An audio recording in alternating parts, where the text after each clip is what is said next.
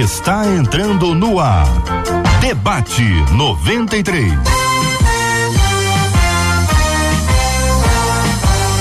Realização 93 FM. Um oferecimento Pleno News. Notícias de verdade. Apresentação J.R. Vargas. Alô, meu irmão. Alô, minha irmã. Aqui fala J.R. Vargas. Estamos de volta. Começando aqui mais uma super edição do nosso debate 93 de hoje, nessa quinta-feira abençoada pelo nosso poderoso e maravilhoso Deus. Você já sabe disso, a paz de Deus não tem explicação, não tem entendimento, ela não depende das circunstâncias, ou seja, não depende do que está acontecendo do lado de fora. É um milagre que acontece dentro de nós. E o Senhor é aquele que traz a paz e aqui, ó, a nossa mente e ao nosso coração e pela graça do Senhor, nós estamos de pé, vamos permanecer de pé e vamos caminhar com alegria na presença do Senhor, Cid. Sabe por quê, Cid? Sabe por quê, meu querido diga amigo lá, Cid Gonçalves? Amigo, diga lá. Por causa do seguinte, meu querido, veja, ah. a palavra de Deus é muito clara e a gente pode declarar com alegria. O que você não sabe, ele sabe. O que você não pode, ele pode. Descanse, confie em Deus e siga caminhando. Bom dia, Cid. Bom dia, meu caro JR O Vargas. Família, não sei porque Amém. me lembrei disso hoje, amigo. Me lembrei disso pois hoje. É, Estimados shalom, amigos, shalom. shalom.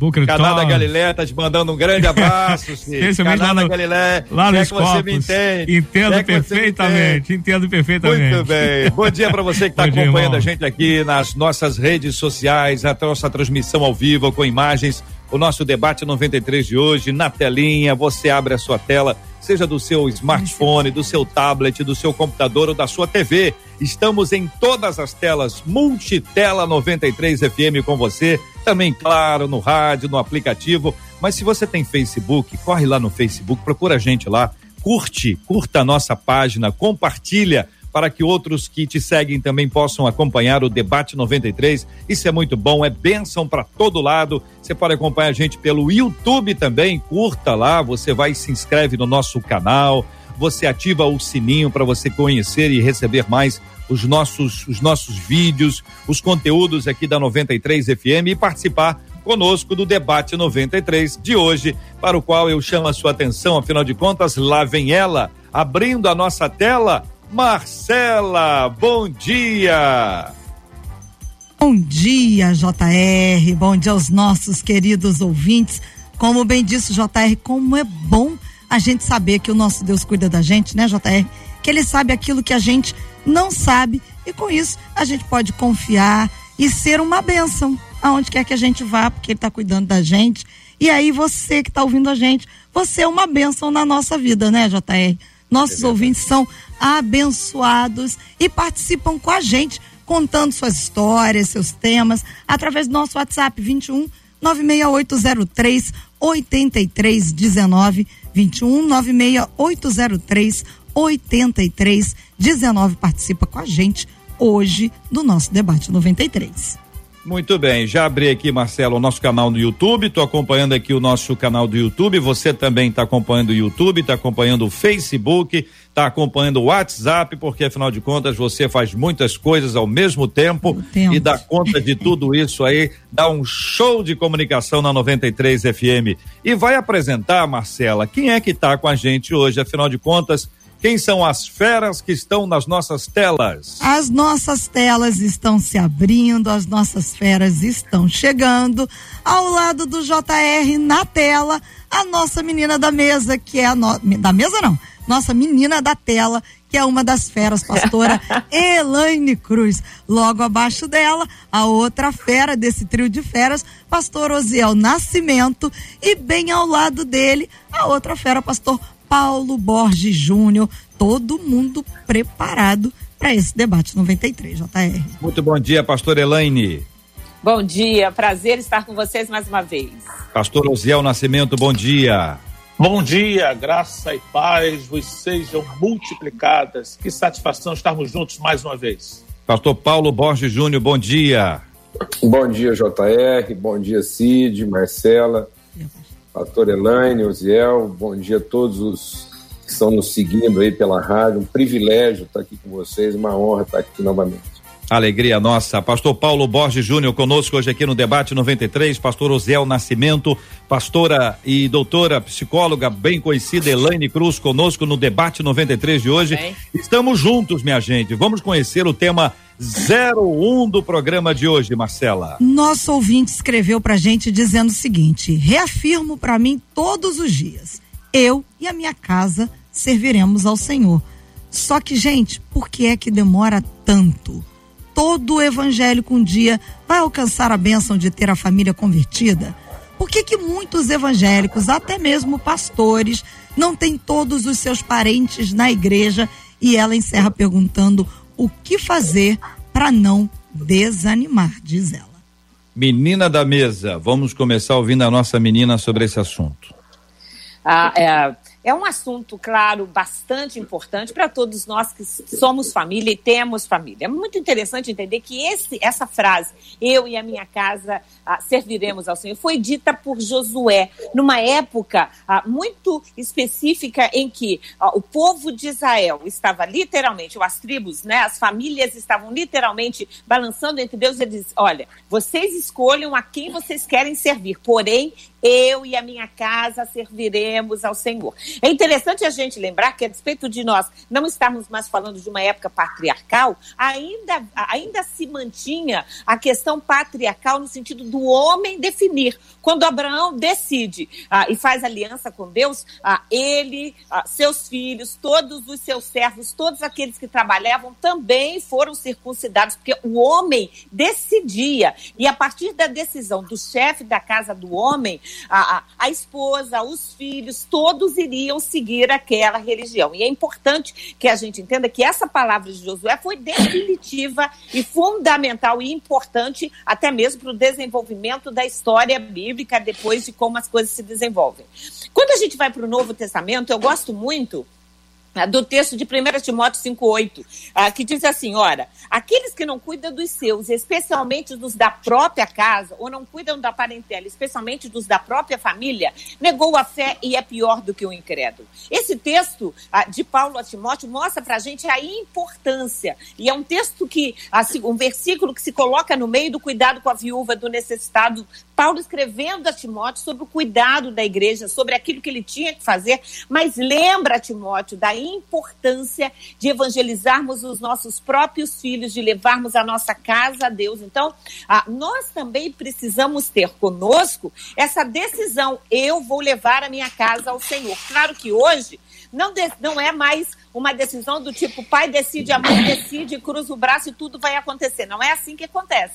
É, é claro que precisa aí de uma dedicação extrema, de educar essa criança desde sempre, de levar essa criança à igreja, esse adolescente, de incutir a palavra Só em casa. Só sou eu que não estou ouvindo Elaine ou tem mais alguém que não está ouvindo Elaine? Eu estou ouvindo bem aqui. Está ouvindo bem? Então eu que não estou ouvindo bem. Peraí. Alô? Alô? Eu estou ouvindo bem. Estou ouvindo Elaine de novo. Agora, então. Ah, ok. Ah, da importância que eu estava colocando da gente né, a, a, a entender a importância de nós levarmos os nossos filhos, de ensinarmos, de evangelizarmos em casa a, e cuidarmos para que a nossa casa seja levada a Deus. E aí sim é importante a gente dizer: eu e a minha casa serviremos ao Senhor e orar e levar e evangelizar. Pastor Osiel, vou perguntar para o senhor o seguinte: para a gente não ir para uma, uma mesma linha, vou, vou para uma Sim. outra linha pedindo a sua ajuda. E o senhor, que é um homem habilidoso, um homem é, que, que tem habilidades diversas, se eu colocar um potinho, um potinho, potinho Sim. assim, de açúcar, aqui, hum. desse lado de cá, e um outro tá. sem açúcar, deixa eu ver, Sim. desse lado de cá. O senhor acha que a formiga vai para que lado? Ah, do açúcar, né? Do açúcar. Estou expondo isso para identificar o seguinte: quem será mais tentado? Quem será mais atacado? É a uhum. casa daquele que está buscando a santificação ou a casa daquele que não está buscando a santificação? Então, eu queria entrar por, por essa linha do, do ataque que o inimigo estabelece frente àqueles, para depois a gente tra tratar do cuidado que a gente tem que ter com a nossa casa, que vale para to todas as casas. Né? Vale uhum. pra, não só da casa do pastor, mas para todas as casas. Mas Em geral, não é isso que acontece, pastor José? Ou o senhor discorda? Fique à vontade, por favor. Não concordo plenamente que esta é uma grande verdade. E dentro do que você tá, acabou de propor, o que eu realmente estava pensando é quando a gente traça um paralelo entre a afirmativa que a doutora acabou de falar, nossa pastora, Josué, a decisão com a família, e aquilo que Paulo diz para o carcereiro: crê no Senhor Jesus e será salvo tu e a tua casa. Quando a gente traz esse paralelo, eu gostaria de primeiro pontuar, até chegar esse, essa, essa proposta que você colocou, pastor JR, é que o crer na Bíblia, aqueles que estão comprometidos realmente com o Senhor, ela tem uma, uma declaração um pouco mais séria do que aquilo que a gente fala simplesmente no português. Eu creio e acabou. Por exemplo, é. no original vai ter adesão, vai ter confiança e vai ter compromisso. Então nós estamos falando com pessoas que realmente crê no Senhor, como diz as Escrituras, estão dispostos a tomar uma postura de que vai servi-lo e vai identificar que quem se decide servir a Deus vai ter a sua casa muito mais atacada.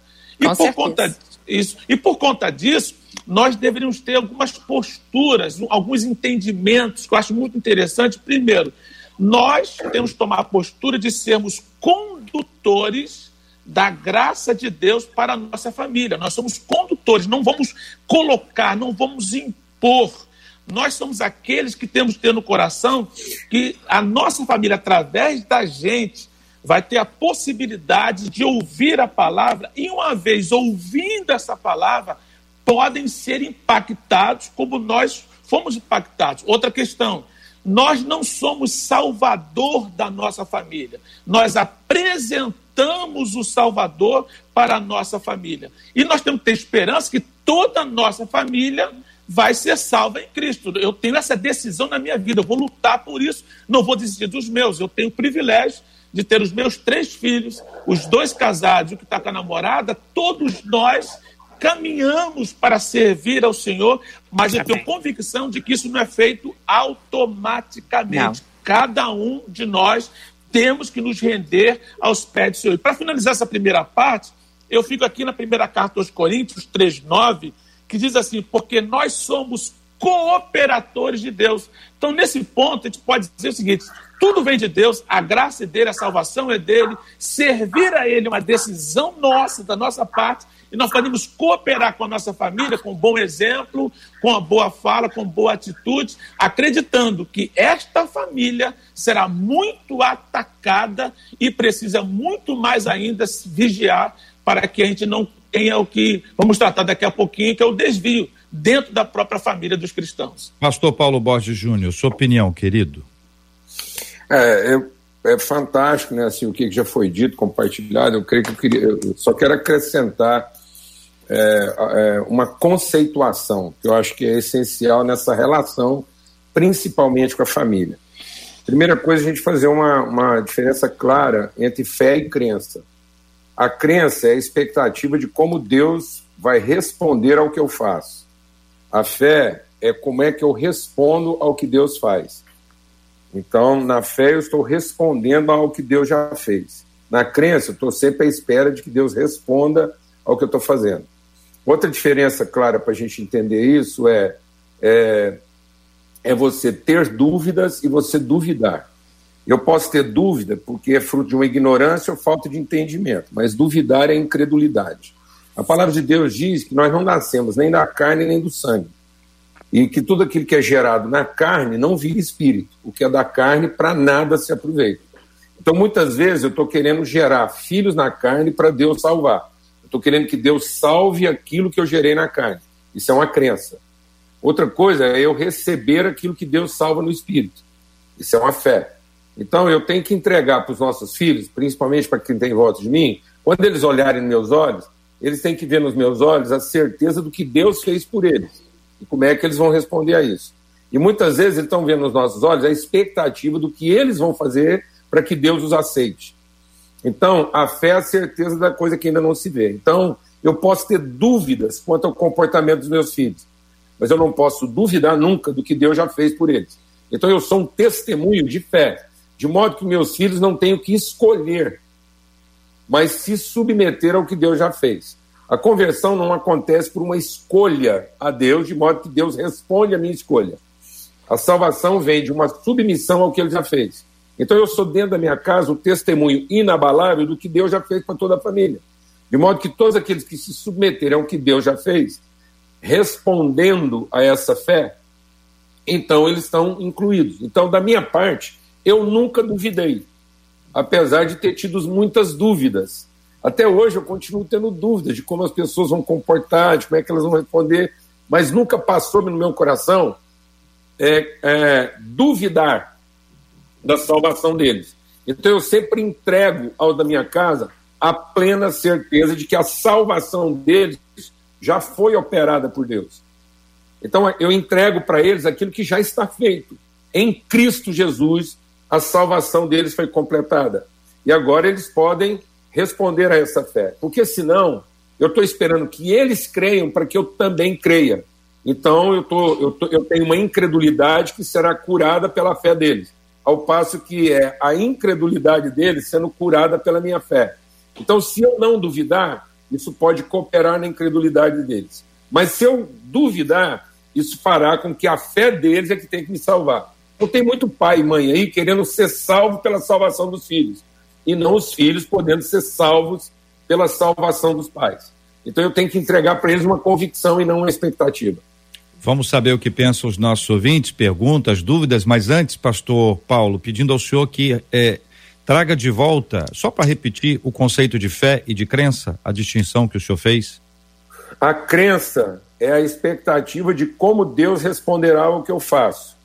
A fé é como é que nós respondemos ao que Deus já fez.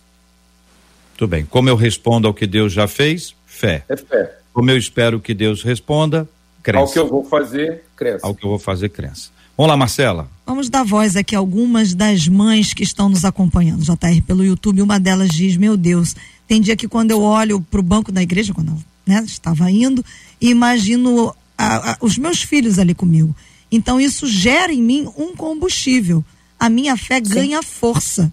E aí eu começo a lutar incessantemente, orando e crendo nesse grande dia em que eles estarão comigo. Uma outra ouvinte aqui pelo WhatsApp disse o seguinte: eu, eu oro ao Senhor pelos meus filhos para que Deus os salve. E aí ela coloca: eu sei que eu tive, na concepção dela, alguma culpa porque enquanto eles eram menores, eu não os levei para a igreja. E uma outra ouvinte aqui pelo Facebook, ela diz: Eu tenho uma filha adolescente, eu sou evangélica, o pai dela não eu procuro falar o máximo que posso sobre a palavra de Deus. Mas o grande problema é que quando ela está com o pai, quando ela vai para casa do pai, até bebida alcoólica ele já ofereceu para ela. E aí, para mim, é muito difícil saber como lidar com essa situação, diz essa ouvinte, JR. Microfones abertos, queridos, fiquem à vontade. É, eu, tenho, eu tenho o privilégio ah, de ter nascido num lar evangélico. Sou filha de pastores, graças a Deus tenho um filho que é pastor, uma outra filha também que está fazendo, inclusive, o, mestrado dela em teologia nos Estados Unidos, já é psicóloga, enfim. Ah, casei na igreja, nunca me desviei, tenho, tenho esse privilégio. É diferente de quando você nasce num lar evangélico, sério, é formado. Eu, desde que me lembro, eu tenho fotos ah, de berço ah, de berçário ainda. Minha mãe tem fotos, né? Eu no berço do berçário ainda, bebezinha com, com dias de vida. Então, é um privilégio quando a gente pode nascer numa igreja, crescer, a, a criar os filhos. Mas os meus filhos, domingo, acordavam já prontinhos. A, a, na realidade, às vezes eles acordavam dentro do templo, porque no sábado eles já dormiam arrumados para domingo irem à igreja. E isso foi, em casa, era quase que quase não era uma obrigação. Eu fui criada assim, né, durante a minha infância e a infância dos meus filhos foi assim, até que graças a Deus, na adolescência e juventude, eles nunca pediram, não quero ir, eu não quero saber, porque para eles é natural, ah, tiveram um encontro com Deus, têm uma vida de Deus. É fácil, ah, não é fácil, como já foi dito, o ataque é grande, mas é um cotidiano. É diferente, muitas vezes, de uma pessoa que aceita Jesus já com os filhos criados, de um pai e de uma mãe, que quando aceitam Jesus, os filhos são adolescentes, ou os filhos estão jovens, ou já são casados. Esse processo vai se dar ah, com muito mais dificuldade, claro, ah, muitas vezes pelo impacto da vida e das mudanças que ocorreram na vida do pai ou da mãe que aceita Jesus. E também é diferente desse outro caso, ah, quando uma mãe é evangélica, o pai não é evangélico, né? Ah, e aí, é claro, a a, a, a, aí a gente vai falar da crença e da fé, né? A, questão é de a, gente não duvidar de que a gente tem um Deus que é poderoso para fazer com que esse filho, através da nossa fé, do nosso procedimento, venha a, a, convicção de que Jesus é Salvador. Para aquela mãe que diz, ah, eu me sinto culpada porque não levei os meus filhos, continua orando, continua sendo testemunha, mas para vocês que são mães, que estão ouvindo a gente, desde pequenos, leia a Bíblia em casa, faça culto doméstico, prepare e leve os seus filhos. Vão chorando, às vezes podem ir reclamando, mas vão. Enquanto a gente puder obrigar, obrigar no sentido de entender o seguinte: ok, vocês têm um compromisso de estudar de segunda a sexta na escola e no domingo vocês têm um compromisso de ir à igreja. É um compromisso familiar. Ah, e que a criança, se for ensinada, ela vai assimilando muito bem. E claro, não basta ir à igreja, é evangelizar e ter testemunho dentro de casa. Pastor Paulo. É, eu, eu, creio que a, as perguntas elas refletem uma, uma, exatamente um pouco da nossa dificuldade de entendimento. A gente ainda é muito carregado da ideia de que é, é Deus que é, é a, a, parte que está faltando é Deus. Então a gente ainda está esperando o que Deus vai fazer. Há uma certa expectativa ainda. Isso, isso é um pouco do nosso idealizado. Muitas vezes nossos filhos estão tendo dificuldade porque eles estão tendo que lidar com o nosso idealizado todo nosso idealizado vai se tornando idolatria. Então, às vezes, eu idealizo uma situação e arremeto isso para Deus para que ele realize o que eu idealizei. E aí eu não entro no que ele já realizou. Então, eu vou explicar de forma mais simples. A salvação da nossa família já foi feita. A parte de Deus está feita. A obra da salvação, então, naquilo que compete a Deus, eles são salvos. Os pecados estão perdoados. E às vezes nós estamos tratando o problema errado. Nós estamos tentando tratar o comportamento deles para pensar que se eles se comportarem, Deus vai salvá-los. Então, e não entregar para eles o que está pronto da parte de Deus. Paulo fala sobre isso de uma maneira que é, é um grande desafio para a nossa vida, mas é uma transformação do entendimento. Ele diz que agora, em Cristo Jesus, a ninguém mais conhecemos segundo a carne. Então é preciso que eu entregue para minha família aquilo que já está feito e não olhe para eles a partir daquilo que eles estão fazendo. Porque eu me desanimo é, quando eu olho para isso. Então eu tenho que ter olhos para o que Deus já entregou e eu, eu ser a testemunha do que já está feito. Porque aí meu ânimo não vai ser abalado, independente da forma como eles se comportam. Então eu não vou pautar, eu vou ser a primeira pessoa salva na relação com eles. Porque é, a, a, o comportamento deles não vai me tirar a esperança, não vai me afetar, não vai me confundir. Porque o que Paulo diz é: a ninguém mais vemos segundo a carne, nós não atribuímos às pessoas os seus próprios pecados, porque somos ministros da reconciliação. Então, no que compete a minha segurança, minha certeza, minha fé, meu ano, aquilo que eu tenho para entregar, eu vou continuar entregando sem desânimo. Se alguém deu bebida, se não deu, se ele tem um testemunho ruim, não é isso que vai, é, vai alterar. Isso cria um constrangimento, mas isso não cria um comprometimento. Então eu tenho que saber lidar com os constrangimentos de modo a não comprometer. Quando eu, que já sou a pessoa salva, eu fico abalado pela forma como eles estão se comportando, aí além do constrangimento, eu estou criando um comprometimento, que a única pessoa salva não está crendo. Então, da minha parte, eu não duvido. Eu entrego de forma plena e absoluta aquilo que Deus já fez. Então eu não vou pedir que Deus salve, eu vou pedir que Deus me oriente em como comunicar melhor essa salvação, em como ser mais sensível à situação de cada um, para eu poder comunicar essa salvação de modo a ela ser entendida. E quando eu não tenho isso, eu estou sempre querendo arremeter isso para o que Deus ainda vai fazer, sem perceber, a minha ansiedade compromete meu testemunho. porque eu coloco a salvação deles numa plataforma relativa. E aí eles têm que lidar com a minha ansiedade. Então, além de lidar com a incredulidade deles, eles ainda têm que lidar com a minha ansiedade, minha instabilidade. Então, da minha parte, está resolvido. E eu entrego para eles uma pessoa bem resolvida que vai inspirá-los a conhecer um Deus de forma absoluta e não relativa. Pastor Osiel. Eu procuro é, ser bastante claro, mas eu não vou polemizar, mas eu gostaria de entrar num ponto, depois da última pergunta da nossa ouvinte, o que fazer para não desanimar. Eu vejo isso na, nas nossas igrejas, aquelas que eu tenho contato, até na própria minha igreja, pessoas que tentam um embate entre dois grandes teólogos, né, que é o João Calvino, que é o teólogo francês, com calvinismo, e o Jacob, o Jacó Arminius, que é o teólogo holandês lá, a carta do negócio do livre-arbítrio. Eu vou dizer a minha posição, o que eu costumo fazer para que eu entenda todo esse processo da minha família, se converter ou não. Primeira coisa, eu acredito na predestinação como uma doutrina bíblica, não tenho dúvida disso.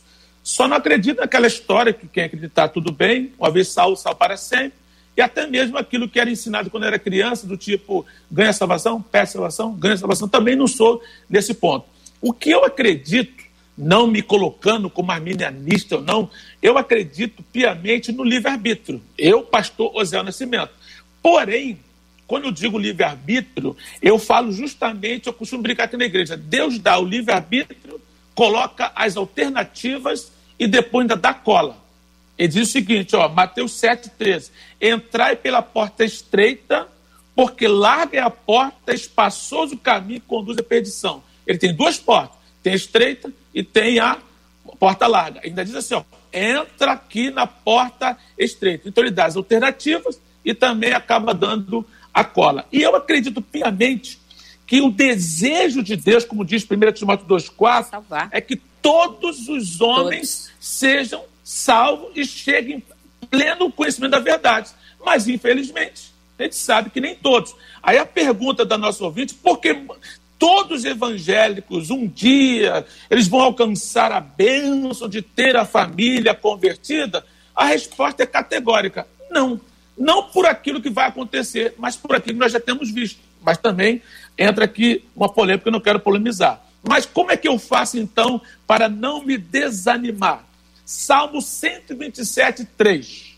Eis que os filhos são herança da parte do Senhor e o fruto do ventre o seu galardão eu também luto, eu também oro, eu também entendo que Jesus já cumpriu tudo na cruz do Calvário e através do meu exemplo, através da minha pregação, através da minha fé, eu procuro ser um condutor, apresentar a salvação à família, entendendo que eu não posso fazer isso um pelo outro. Só para terminar essa parte, o pastor JR, a Bíblia diz, isso é categórico, 1 Pedro 3,1 isso é interessante que a mulher, aquela sábia lá de Provérbio 31, a mulher, ela consegue, sem palavras, ganhar um marido não crente. Isso implica também o contrário. O homem sem palavras, porque eles falam de atitude, de procedimento, então nós evangelizamos. Né? Existe todo um processo, daquilo que Jesus já fez por nós na cruz do Calvário, cabe a nós agora abraçarmos, como diz Paulo, ai de nós, se negligenciarmos essa tão grande salvação. Então, eu consinto aí, eu incentivo aos nossos ouvintes a sempre buscar em Deus condições pelo exemplo, contagiar, é, incentivar, e a salvação vem de Deus, e quem sabe a gente tem a graça de toda a nossa família, não só servir ao Senhor aqui, mas garantia de um dia estarmos juntos nas mansões celestiais. Pastor Paulo Borges Júnior, sua resposta, porque acho que está tá nessa linha aí, dos dois. Uhum. Então, é, é, é, é, isso mesmo, né? É, a, a, dentro daquilo que o Ozel está compartilhando, talvez assim, é, uma, uma outra forma de dizer o que ele disse, eu diria que o arbítrio não estaria na escolha, mas em tomar uma decisão. É porque às vezes a gente fica com a sensação que essa ideia né, do, da pessoa ter um livre-arbítrio implicaria que ela tem alguma escolha. A gente teria escolha se o fim fosse o mesmo. Então eu sempre uso o seguinte exemplo, né? O cara estava no avião, a aeromoça perguntou para ele: "Você vai jantar?" Ele falou assim: "Quais são as opções?" Ela falou: "Sim ou não". Então ele tinha a opção de jantar ou não. E às vezes ele perguntou quais as opções: peixe, carne ou frango. Então, às vezes, a gente dá a impressão que a pessoa, ao arbitrar, ela está arbitrando uma escolha, não uma decisão. Ele tem que tomar uma decisão, sim ou não. E, e eu acho que isso ajuda no aspecto de que, às vezes, nós estamos apresentando para as pessoas como se elas tivessem uma opção, como se, ao escolher, aquilo levasse ao mesmo fim, só que diferente. Ou seja, seria opção se tudo terminasse em vida.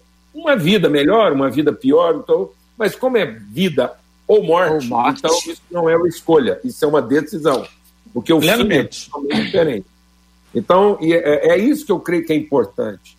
Nós representamos, quando eu creio, eu não represento uma escolha religiosa de ser melhor ou pior tratado.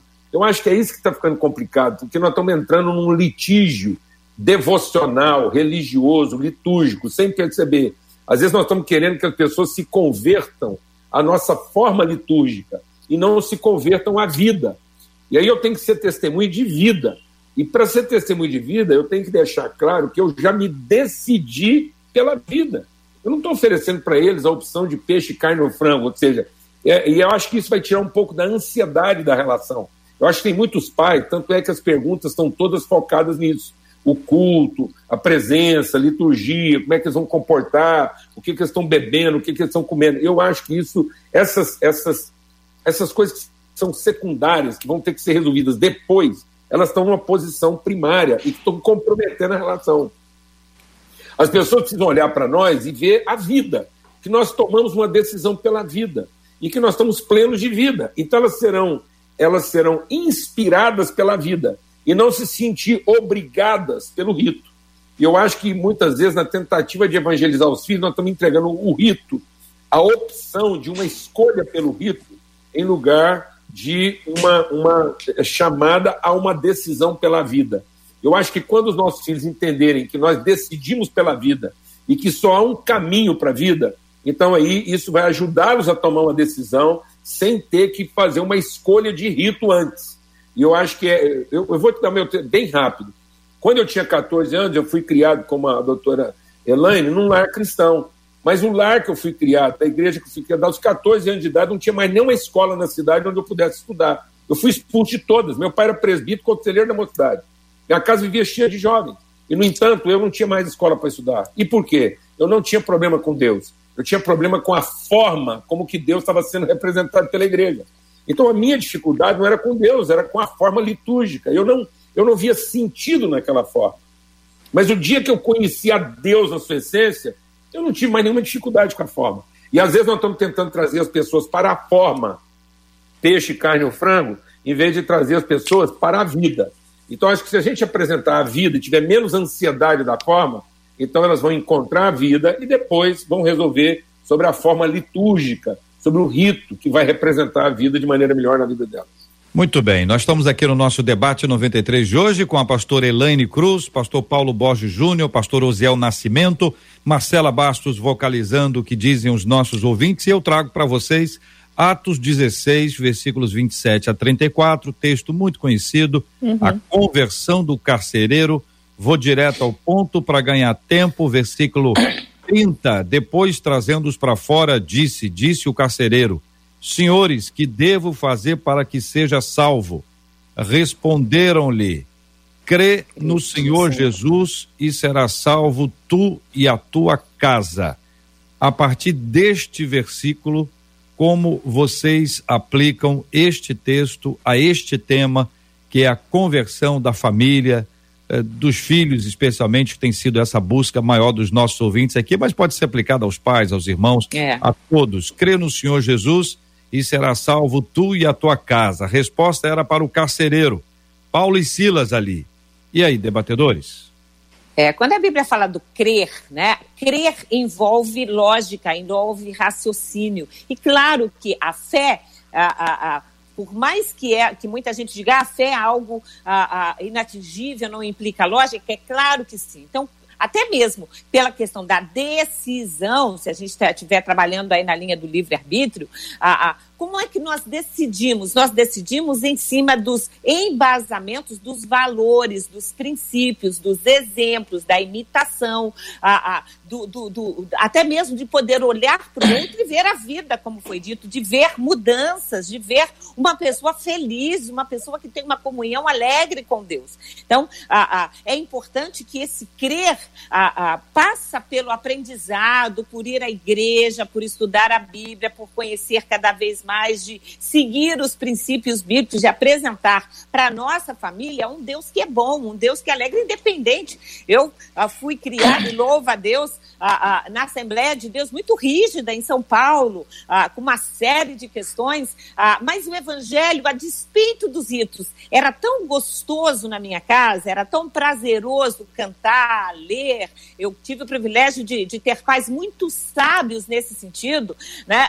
e foi tudo tão prazeroso e tão fácil, eu não, é, tão fácil, a despeito sim da gente saber, quando eu hoje olho, claro que as investidas foram grandes, a, a, a que a gente sabe que Satanás ataca os filhos dos crentes, e hoje em dia, então, com as questões da comunicação, da mídia e tantas questões que afloram, é difícil, mas é importante que esse crer envolva isso, envolva essa alegria de servir a Deus, essa alegria de ir para a igreja, de pais que vão à igreja e não voltem para casa falando mal da igreja, que não tragam problemas da igreja para casa, né? que, que olhem para Jesus como a vida, como a alegria, como a paz, como esse que dá para nós todas as coisas. Esse evangelho genuíno ah, precisa ser ah, ah, pregado, pregado através da vida, a partir do exemplo de uma refeição doméstica, no, na hora de um passeio, ah, não só ah, dentro da igreja. E eu acredito nesse evangelho, nesse evangelho que entra e permeia todos os relacionamentos. Que os filhos vejam isso na relação do pai e da mãe, que os filhos vejam isso na relação deles, ah, de, uma, de uma alegria, desse evangelho que é leve, mas que é profundo. Esse evangelho que é sério sério, mas que também pode ser assim a, a, tão pacífico e tão alegre para a nossa vida, torna o Forte. nosso cotidiano muito mais fácil. O JR, o que acontece muitas vezes é que esse versículo 31 deveria ser um alívio, deveria ser uma motivação, deveria ser um motivo de incentivação. Parece que gera um peso na pessoa. É? Isso é? que às vezes eu fico preocupado. Ó, se você crê realmente, a sua família vai ser salva. Se você não é crê, eu não foi salvo porque você não está crendo direito. Então, começa a colocar um peso, quando na verdade não é um peso. Aí eu vou concordar plenamente com meu amigo pastor Borges, quando vai falar, está é, é, tá pensando em ritos, em servir a, a, a igreja no sentido de, de, liturgia, de atos de culto, mas é muito mais, é conhecer a Deus. É verdade. Esse crer aí é o privilégio. Uma vez você tendo esse, esse encontro com Deus, foi o que eu falei anteriormente. Primeiro, do crer lá no, no original. Adesão. É o famoso que simples, mas alguns fazem, outros não. É o levantar as mãos, que é muito mais do que um ato externo. Eu reconheço a minha decisão de reconhecer a soberania de Deus. Aí depois vem, eu passo a ter uma vida de confiança em Deus. E daqui a pouco eu estou também me comprometendo a Ele. Qual família que não vai ser contagiada por uma atitude onde um pai de família, uma mãe de família, realmente entende o é. que é estar envolvido com as coisas de Deus e não com os ritos em si. Eu fico maravilhado quando eu ouço dos meus filhos, hoje a Davile com seus 28 anos aí, o Jonathan com seus 22 e tal, e vai 23, o Abner com 21, eles, quando eles começam a falar, pai, e Deus é assim. Eu falei, meu Deus, agora não sou mais eu, eu falando, são eles falando, ou seja, uhum. houve da minha parte uma incentivação, com certeza, houve toda essa, essa, esse processo de Deus nas nossas vidas, com certeza, mas eles tiveram um encontro real com Deus, que partiu do princípio, pode ter certeza, colaborou bastante quando eu recebi esta palavra que o carcereiro recebeu. Crê no Senhor Jesus Cristo, será salvo tu e tua casa. Não é automático, como eu disse, mas nós somos cooperadores de Deus nesse processo e eu acredito piamente que a minha família ela vai permanecer firme nos caminhos do Senhor, não Amém, por um ato meu, mas porque aquilo dele, que Deus dele. fez, Ele fez Verdade. nas nossas vidas e a minha família tem é, se apegado a isso. Eu louvo a Deus porque tanto eu, eu também sou como pastor Paulo Borges, a doutora Elane Cruz. Aí eu nasci num berço evangélico, para a glória de Deus. Meu Graças pai é pastor, tenho pastor na família, sou pastor há 20 anos, sou novinho ainda, mas eu entendo que não foi a salvação do meu pai que proporcionou a minha salvação, mas não. o exemplo dele ah, me ajudou bastante. Pastor Paulo Borges Júnior. Ô, ô, ô Júnior, você tem filhos? Eu tenho. Tem? Que idade que eles têm? 15. 15? Então, é, é, você lembra, você registrou seus filhos, eles tinham quantos, é, quantos anos de vida já? Ah, dias. Dias? Dias.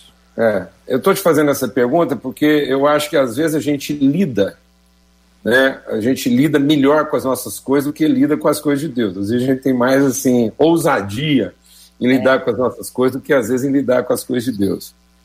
É, eu acho que eu nunca encontrei ninguém que, que deixou para assim, é bem resolvido, né? Nunca encontrei uma pessoa bem resolvida que deixou para é, registrar os filhos dela quando eles tinham 15, 16 anos de idade. Até lá chamou ele de 1, 2, 3, 4, falou aqui 1, 2, 3, 4, e depois vocês resolvem que nome vocês querem ter. Eu acho que todos nós fomos lá e sem nenhum receio, nem medo de ser feliz, fomos lá e colocamos o nosso nome nele. Então, muito provavelmente, você registrou seu filho, colocou o sobrenome. Isso não garante que eles vão querer usar e vão querer ser isso pro resto da vida. Mas o que compete a você, você entregou para eles sem receio, sem medo de ser feliz, tudo aquilo que você tinha para entregar. Você assumiu aquilo que a sua parte entregou isso para eles. Agora, se eles vão querer continuar usando o nome que você deu, se eles vão querer continuar confessando o seu sobrenome, isso eles vão ter que resolver isso depois. Mas no que compete a você, você entregou. É tão engraçado isso, né? Porque eu acho que às vezes na hora que a gente vai lidar com Deus, a gente não tem essa segurança. Né? A gente fica esperando de novo. Como é que as pessoas vão se comportar para a gente poder depois saber se pode dar esse nome para elas? Aí eles são o quê? São bastardos. Seria a mesma coisa do seu filho estar tá com 15 anos agora e alguém perguntar assim para ele: de quem que você é filho? E ele não sabia dizer porque você nunca assumiu isso. Então, quando Paulo falou para o carcereiro, crê, e será salva, porque agora aquela família não seria mais bastarda, ela não seria uma família com crise de identidade, porque a luz entrou. Então aquela família não ia mais morrer de ignorância, nem de falta de entendimento, ela pode morrer de rebeldia. Então, às vezes, nós estamos tentando fazer juízo antes de fazer justiça. Eu acho que tem muita família preocupada em estabelecer juízo e não em revelar justiça. Então, nós primeiro temos que revelar a justiça antes de querer fazer juízo. Nós estamos querendo saber se os filhos vão para o céu ou o inferno sem antes apresentar o reino para eles. Deus não mandou a gente chegar numa casa e falar, oh, quem quer ir para o céu? Não. Deus mandou a gente chegar numa casa e dizer assim: o reino de Deus é chegado até vocês. Então, quando eu creio, eu apresento o reino para minha casa. Isso quer dizer que a minha casa não está mais em trevas. Então, se uma casa estava na escuridão, estava perdida. Então, o que, que é um, um pouco perdido? Está em escuridão, está em trevas, não tem conhecimento. Mas agora que uma pessoa se converteu, a casa está salva. Salva por quê? Porque agora tem luz na casa. Então a casa não está mais perdida. Tem luz. O povo agora sabe de onde veio, quem que é o pai, quem que é o nome. Então agora a pessoa não tem que escolher. Ela pode, ela tem que decidir se ela quer continuar sendo ou se ela quer se rebelar contra isso. Mas que, que foi dito que ela é, está dito. Então, às vezes, nós estamos perguntando para as pessoas: você quer ser um filho de Deus? Em vez de dizer para elas, você é um você filho. É. De Deus. Você é um filho de Deus. Hum. Ou nega. Então, antigamente, eu, eu pregava pedindo para as pessoas aceitarem. Hoje, depois que eu ensino o evangelho, eu falei: você quer negar? O que é seu é seu. Então você pode negar. Então eu preciso entender que o juízo não virá. é, não, é exato. Não. Você quer negar? Não, tá ainda, você quer negar? Você quer negar, vem aqui à frente. Vem cá, quem, é, quer negar? Vem aqui à frente. Então, quem quer negar, vem aqui na frente. A gente fica pedindo para as pessoas aceitarem. Mas não, você quer negar, quem é seu é seu. Então, nega. Ah, então, ele é seu pai. Agora, se você vai querer continuar sendo filho, é outra história. Uma tática boa. Então, você um dia assumiu para os seus filhos que você é o pai deles. Você entregou o nome. A sua fé você deu para eles. Eu acho que isso ilustra bem. Agora, um dia eles podem negar, mas você não deu para eles a escolha de quererem ser seus filhos ou não. Você decidiu que eles eram seus filhos e tudo que você podia entregar como pai, você entregou. Agora, eles que continuem querendo ser isso ou não. Então, a condenação não virá para os ignorantes, a condenação virá para os rebeldes. Por isso, a condenação virá para aqueles que, tendo sido salvos, não quiseram ser. Por isso que a salvação é para todos. E Deus sempre quis a salvação de todos. e vai continuar querendo. E quando Cristo morreu na cruz, salvou a todos. Agora, virá juízo sobre aqueles que, tendo sido salvos, se negaram a ser, recusaram tão grande salvação. Então, a salvação não vai premiar quem aceitou. A maldição é que vai condenar quem repudiou. Então, não virá juízo sobre é, é, é, o ignorante, nem o, o mal entendido. Virá juízo sobre o rebelde. Então, nós estamos querendo antecipar juízo. E eu acho que nós não temos que antecipar juízo, nós temos que antecipar justiça, nós temos que antecipar esperança. Então, de fato, quem creu, a casa dele está salva, porque agora ela não está mais em trevas. Alguém acendeu a luz naquela casa.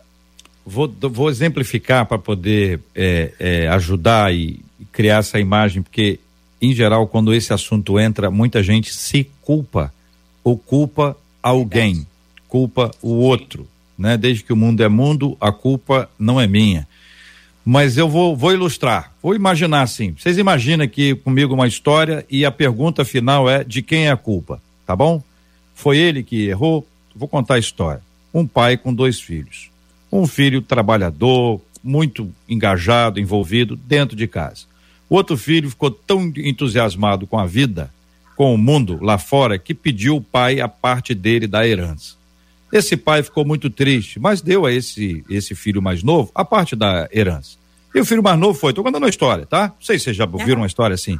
E o filho mais novo saiu, gastou tudo, lá pelas tantas, ele desejou comer a comida que era dada aos porcos, embora isso fosse para ele uma coisa muito complicada. Ele resolveu voltar para casa. Curiosamente, nessa história que eu estou contando aqui, o pai está à espera do filho e vai ao encontro do filho e corre e os dois se abraçam. O filho diz: Olha, eu não sou digno de ser chamado seu filho, eu quero ser um dos seus funcionários. E o pai não dá nem ouvidos para essa história, manda lá pegar uma carne e prepara um churrasco, uma festa maravilhosa. Aí o outro filho, o outro filho, ficou muito bravo, muito bravo, porque afinal de contas eu estou aqui, eu não fui para lugar nenhum, o senhor nunca me deu uma festa. E o pai disse para meu filho, o seu irmão ele estava perdido e foi achado. A saída desse irmão mais novo de quem foi a culpa? Acredito que da pró foi do próprio. Pode falar, pastor. Pode decisão falar. pessoal.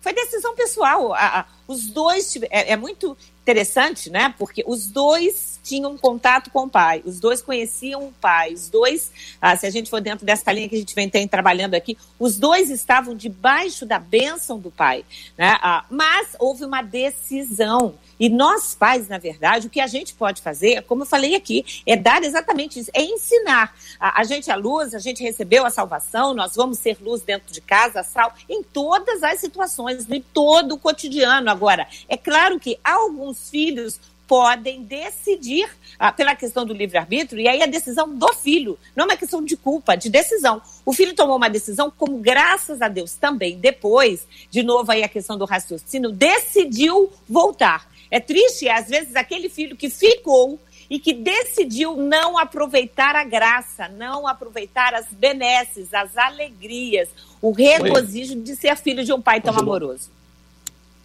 Ô, ô Júnior, é, essa história para mim é muito interessante. A, a história pastor. do filho pródigo é muito interessante porque durante um bom tempo da minha vida eu achava que essa história tinha sido contada por Jesus para contar a história do filho mais novo. Uhum. E Não. só depois eu percebi que a história foi contada para contar a história do filho mais velho, porque Jesus estava falando dos dois, né? Era, era, mas ele estava falando para fariseus, então uhum. eu acho que Jesus está querendo também nos ensinar que muitas vezes os acertos nos afastam mais de Deus do que os erros. Então, às vezes a gente está se perdendo num suposto acerto, que nós estamos achando, de novo, nós estamos achando que a salvação vai para premiar um acerto e, e, e entendeu? E não para redimir a pessoa. Então nós ficamos nessa dúvida de certo ou errado. Eu vou contar bem rápido de novo um testemunho da minha vida. Eu acho que isso vai ajudar as pessoas a terem esperança. Porque a salvação não é para corrigir erros e nem para premiar acertos. A salvação não veio para corrigir o erro de alguns, porque ela também não veio para premiar o acerto de outros. Porque os nossos acertos podem estar gerando em nós presunção soberba e senso de direito. Jesus diz que o que vai nos afastar do amor é a iniquidade e não a maldade. É. Então é o senso do direito. E eu acho que hoje as pessoas estão vendo salvação como um, uma premiação de um direito a partir de um comportamento assumido. E isso está isso tá nublando a vida. É, eu vou contar bem rápido. A gente tem é, uma filha por adoção. Aliás, temos mais de. Né, nós temos cinco filhos e alguns são por adoção. Mas uma filha em especial, ela foi gerada de um relacionamento fortuito. Fortuito. Assim, a mãe teve um caso lá, não era um relacionamento. E porque era uma coisa muito fortuita, a mãe nunca quis é, assumir. Desde o dia que ela ficou sabendo que estava grávida, ela levou a gravidez até o fim, mas ela entendia que ela não tinha uma filha, ela já tinha uma outra filha e ela preferiu ignorar aquela, tanto é que ela não quis nem ver a filha quando deu à luz e quando saiu do hospital ela teve que sair com a menina coberta. E desde o dia que a Sara nasceu, ela, ela é, é, nossa filha. Mas eu estou contando isso por quê? Porque foi uma coisa fortuita. Eu sou um pastor. Se Deus chegasse para mim agora, nós estamos conversando aqui, eu recebesse um telefonema de Deus e ele falasse assim: ó, tem um casal ali num bar, eles estão bebendo, estão embriagados, eles não estão mais com as suas faculdades em, em ordem, e eles vão sair lá do bar e vão para o motel, vão transar lá, e isso vai gerar uma gravidez, vai ser uma gravidez indesejada, e isso vai gerar um transtorno. Então, para que esse problema não aconteça, eu gostaria que você fosse lá e conversasse com esse casal para evitar esse, esse, esse, esse, esse erro. O que, que você acha que eu ia fazer ou qualquer um de nós ia fazer? Claro que eu ia lá conversar, orientar, porque isso é um problema e tal. Só que Deus ia dizer para mim, ó, só que é o seguinte, esse casal não está ali na esquina, não. Ele está há 29 anos atrás, eu vou te levar lá no tempo e você vai conversar com esse casal para que eles não cometam esse erro. Aí eu, sinceramente, eu ia pedir para Deus escolher outra pessoa, porque está aí um erro que eu não queria corrigir. Está uhum. aí um erro Bom, que eu não queria evitar. Uhum. E às vezes a gente está tão focado em corrigir e, e, e, evitar erros que a gente não está entendendo que Deus nunca se preocupou em corrigir nem evitar, mas em redimir. A salvação é para redimir a pessoa e não simplesmente para corrigir erros. E se a gente achar que uma salvação corrige erros, a gente também vai achar que ela premia acertos. Então é, o filho mais é. novo achava que Deus, o pai, iria corrigir os erros dele e ele queria compensar isso. Assim como o filho mais velho achava que o pai tinha obrigação de premiar os acertos dele. E na verdade a salvação não está nem em premiar acertos, nem em corrigir erros, mas ser redimido por uma relação bem-aventurada, o amor que redime. Então, aquela história é a história do pai. Não é nem a história de nenhum dos dois filhos, é a história do pai, que está oferecendo redenção a tanto quem cometeu erros, como a redenção a quem acha que os seus acertos serão premiados. Então, assim, há muitos erros na minha vida que hoje eu não gostaria nem de mexer neles, porque se eu mexer. Aliás, nós só estamos fazendo esse programa aqui hoje e esse grupo só está formado porque alguma coisa Sim. na nossa vida em algum momento deu errado. Porque se tivesse dado tudo certinho do jeito que a gente tinha planejado, ninguém estava aqui. aqui. Pastor Oziel. Eu, ó, quando eu digo com a história, eu concordo agora, concordei plenamente com o pastor Paulo que a história de três vertentes aí, tanto do pai, do filho, Verdade. mais velho e mais novo. Eu costumo dizer o seguinte, até pensando um pouquinho no pai, eu coloco uma diferença na minha vida prática de ovelha perdida para filho pródigo. A ovelha perdida, como já diz o nome, ela está perdida. Ela só vai ser encontrada se alguém for atrás. Não adianta, ela não volta, porque ela está perdida. Então o pastor tem que ir lá e trazer. Isso é um exemplo lá da ovelha perdida. Agora, o filho pródigo, tanto é que é uma decisão que o pai nem sequer se mexe para ir atrás dele. Porque filho pródigo não se vai atrás, torce para que ele volte. É. E ele toma a decisão de voltar, e quando ele volta, diz a Bíblia que o pai estava. Não espera que ele completar, mas já abraça, porque houve uma decisão da parte dele. E tanto é que essa história tem a ver muito com percebermos o quantas vezes nós erramos e precisamos consertar, que o filho mais velho também errou de não aproveitar o que tinha próximo ao pai. Então acaba desperdiçando o que tem por não usar e outro acaba desperdiçando porque simplesmente usa indevidamente. Então essa história é rica é em dizer que todos nós temos que olhar para o pai que está de braços abertos para nós. Muitos de nós estamos perto do Pai e não aproveitamos o que o Pai tem, e outros simplesmente tomam a decisão porque não aproveitam o que o pai tem e quer buscar em outro lugar. Então, essa história é muito rica para nós pensarmos e entendermos que o amor do pai é tão grande, mas tão grande, que até aquele que ficou e não está aproveitando pode tomar a decisão de reconhecer que também está errando, e aquele que foi e gastou indissolutamente e não se sente digno por ter feito coisas erradas, Deus vai dizer para ele assim: vai esquecer tudo que passou e vai abraçá-lo para a glória e para a honra do nome do Senhor. Eu creio piamente nisso. Então, o destaque maior dessa passagem é o amor do o Pai. O amor do Pai. Esse é o destaque maior.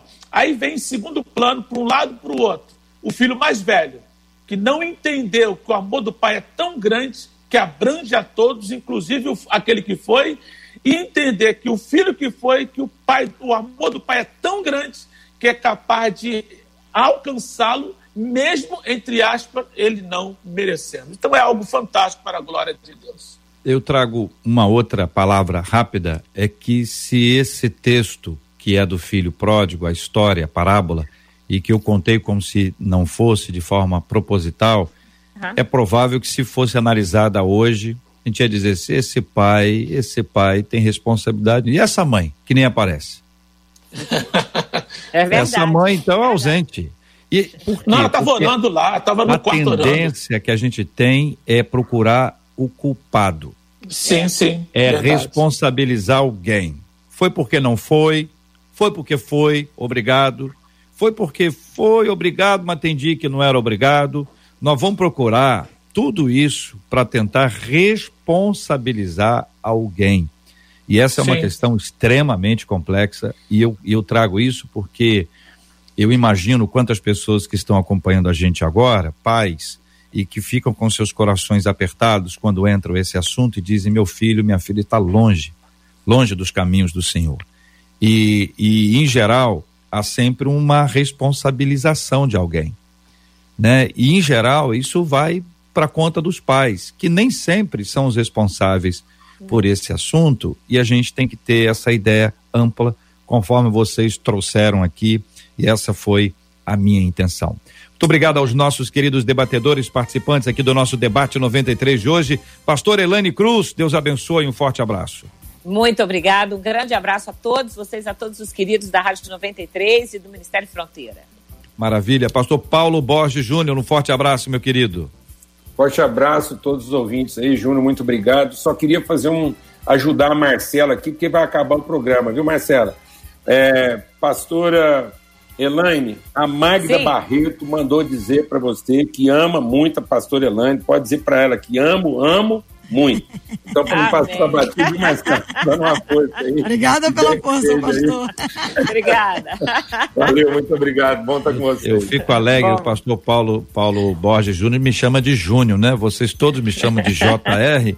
Então, ele quando ele me chama, como ele me chama de Júnior, eu me sinto em casa, entendeu? Parece que eu estou ouvindo os meus pais. Júnior, Júnior, Júnior. Oi, Juninho. Pastor Osiel, obrigado, querido. Um abraço. Um abraço. Agora que eu ouvi a voz da Marcela aí, um abraço, Marcela. Não, na outra vez eu não ouvi. eu quero terminar essa minha fala agradecendo com o filósofo J.R. Vargas no início do nosso programa aí, da nosso debate. É o filósofo que ele falou: ó, descanse, confie em Deus e siga caminhando. Que Deus abençoe Amém. a todos nós. Amém, meu querido. Marcela Bastos, obrigado, Marcela. Deus abençoe. JR, até amanhã com a graça do nosso Deus, se assim ele nos permitir, os nossos ouvintes agradecendo o debate de hoje. E eu vou localizar uma delas que diz assim: Eu quero agradecer grandemente a vida de todos os envolvidos no debate, Amém. não apenas de hoje. Confesso para vocês que eu não perco nenhum e tenho aprendido muito e a gente louva a Deus por essa graça, porque Amém. isso é uma graça. Amém. Glória a Deus. Deus abençoe a todos os nossos ouvintes. Nós vamos orar. A Marcela vai indicar quem vai orar conosco hoje. Eu quero pedir que nós todos estejamos orando pela cura dos enfermos, pelo consolo aos corações enlutados, como temos feito há muitos anos aqui juntos. Também orarmos como temos orado todos os dias para que essa pandemia seja controlada. Existem muitas conversas, gente, sobre essa onda, a próxima onda, sobre a vacinação. Ontem ah, nós todos tomamos conhecimento aí que a uma, a uma empresa inglesa, né, que está testando uma vacina no Brasil. E, e a cientista disse: Eu estou com muita esperança que a cura passe pelo Brasil. E Olha, esta amém. frase, amém. esta frase me levou às lágrimas, porque nós temos Olha buscado isso como país, temos clamado ao Senhor. Também temos orado para que Deus dê juízo e sabedoria aos governantes. Eu já eu só orava por sabedoria. Só orava, só sabedoria, sabedoria, mas ultimamente, Paulo, e eu falo isso em nível municipal, estadual e federal para ninguém achar Verdade. que eu estou mandando recado para alguém. E eu estou falando do Rio de Janeiro, estou falando de Minas também, viu, Paulo? De Minas, estou falando lá de Brasília, Goiânia, onde você está aí com mais, mais intensidade aí, porque todos nós estamos precisando muito de sabedoria e juízo. Deus nos abençoe, uma tarde feliz para todos. Pastor Paulo, nos conduz a Deus em oração, por favor. Amém. Pai, nós queremos te agradecer. A misericórdia do Senhor é a causa de não sermos consumidos. Nós entramos à tua presença com hinos de louvor, gratidão, porque não fomos nós que te escolhemos, mas o Senhor é que nos chamou e nos fez rebanho do seu pastoreio. Amém, Jesus. Que a gente Glória possa a manifestar a todas as pessoas que o Senhor Sim, é o pastor, é o condutor. Nós clamamos para que, ó Deus, toda a raiz de mal, tudo aquilo que tem sido tramado, ó Deus, Meu toda Deus. arma levantada contra Sim. as pessoas Sim, seja destruída, ó Deus, Sim, e seja pai. desfeita pelo poder do sangue de Cristo Jesus. Clamamos por revelação de paz, que o Senhor Amém. faça resplandecer o teu rosto sobre a nossa nação e nos dê paz. No nome de Cristo Jesus, o Senhor. Amém. Amém. Amém. Amém.